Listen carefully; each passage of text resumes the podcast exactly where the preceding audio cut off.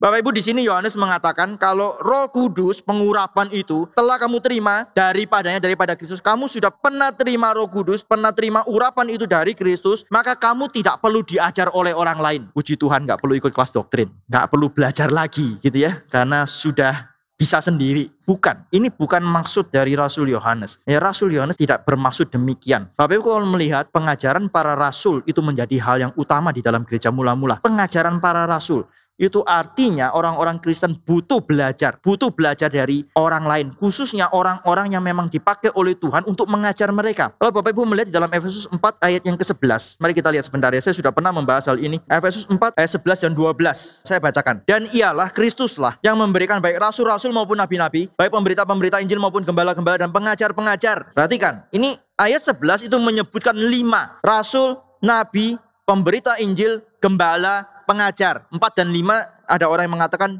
gabung sebenarnya gembala pengajar. Jadi entah empat entah lima terserah ya Bapak Ibu mau percaya yang mana nggak masalah begitu tidak mempengaruhi keselamatan. Eh Bapak Ibu bisa melihat ini adalah orang-orang yang diberikan Kristus kepada gereja. Ialah yang memberikan dan ialah Kristuslah yang memberikan. Memberikan apa? Memberikan empat ini atau lima ini rasul nabi itu sudah nggak ada. Sekarang sisa pemberita Injil gembala pengajar. Untuk apa? Untuk memperlengkapi orang-orang kudus. Artinya apa? Mengajar mereka, melatih orang-orang kudus itu. Maka hamba-hamba Tuhan itu dipanggil oleh Tuhan. Tuhan mau pakai hamba-hamba Tuhan untuk memperlengkapi jemaat, mengajar, melatih jemaat supaya jemaat itu bisa melayani bersama-sama. Maka Bapak Ibu ini fungsi pengajaran. Pengajaran itu adalah bagian pelayanan yang utama. Kalau Bapak Ibu nanti membaca di dalam 1 Korintus pasal yang ke-12, misalnya Paulus juga mengatakan hal ini. Ada karunia yang lebih utama daripada karunia yang lain. Dan karunia yang lebih utama itu adalah karunia-karunia yang berkaitan dengan pengajaran firman Tuhan. Ya, karena itu begitu penting penting di dalam gereja. Maka ketika Yohanes di dalam satu Yohanes ini mengatakan kamu tidak perlu diajar lagi oleh orang lain, itu bukan bicara tentang segala sesuatu pengajaran kekristenan, bukan. Ini bicara tentang iman itu yang pertama itu. Kamu sudah mendengarkan Injil, Roh Kudus itu sudah bekerja di dalam hatimu, sudah memberikan kesaksian internal. Ini yang dipakai oleh John Calvin. John Calvin mengatakan Roh Kudus, salah satu peran Roh Kudus itu adalah memberikan internal test testimoni. Ya di dalam hati kita membuat diri kita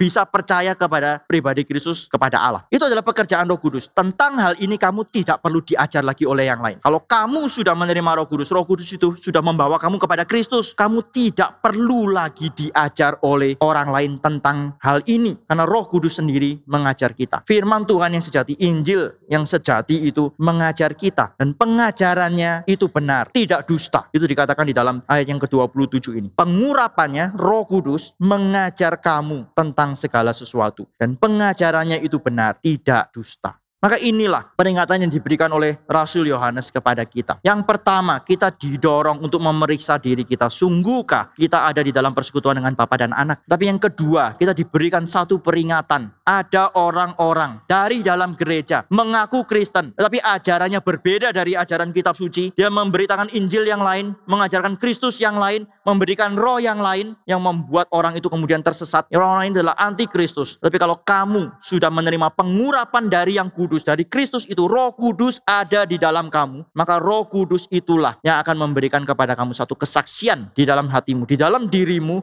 bahwa kamu adalah sungguh-sungguh anak Allah. Sungguh-sungguh sudah diperbaharui, sungguh-sungguh sudah diperdamaikan dengan Tuhan ada di dalam persekutuan dengan Bapa dan Anak. Maka di dalam hal ini tidak perlu diajar oleh orang lain. Bapak Ibu kalau sungguh-sungguh sudah percaya kepada Kristus, sudah di dalam Kristus Bapak Ibu akan tahu, Bapak Ibu akan bisa bersaksi sendiri, tidak perlu diajar. Tapi untuk hal-hal yang lain kita harus belajar supaya iman kita bertumbuh, hidup Kristen kita makin baik, kita makin siap dipakai oleh Tuhan. Ada banyak orang yang tidak siap dipakai oleh Tuhan. Kenapa? Karena tidak cukup bertumbuh. Orang yang makin bertumbuh, makin percaya kepada Tuhan. Ketika makin percaya kepada Tuhan, makin berani berani serahkan diri kepada Tuhan. Makin berani serahkan diri kepada Tuhan, Tuhan makin bebas pakai orang itu. Tapi kalau kita tidak berani serahkan diri kepada Tuhan, Tuhan bicara kepada kita, kita tolak, kita tidak mau, kita tidak percaya. Kita bukan tidak percaya, bukan ini bukan urusan keselamatan. Kita tidak mempercayai bahwa itu adalah hal yang baik bagi diri kita, maka kita tidak mau. Ketika Tuhan panggil kita, gerakkan kita untuk satu pelayanan. Seringkali kita pikir, kalau saya masuk, saya lakukan ini, saya akan alami apa ya? Ini akan baik bagi saya atau tidak ya? Kalau kita tidak sungguh-sungguh mempercayai mempercayai Tuhan, kita akan hitung untung rugi diri kita sendiri. Ketika kita lakukan itu, sering kali hasilnya adalah kita tidak mau ikut. Tapi ketika kita bertumbuh, ya iman yang sejati juga adalah iman yang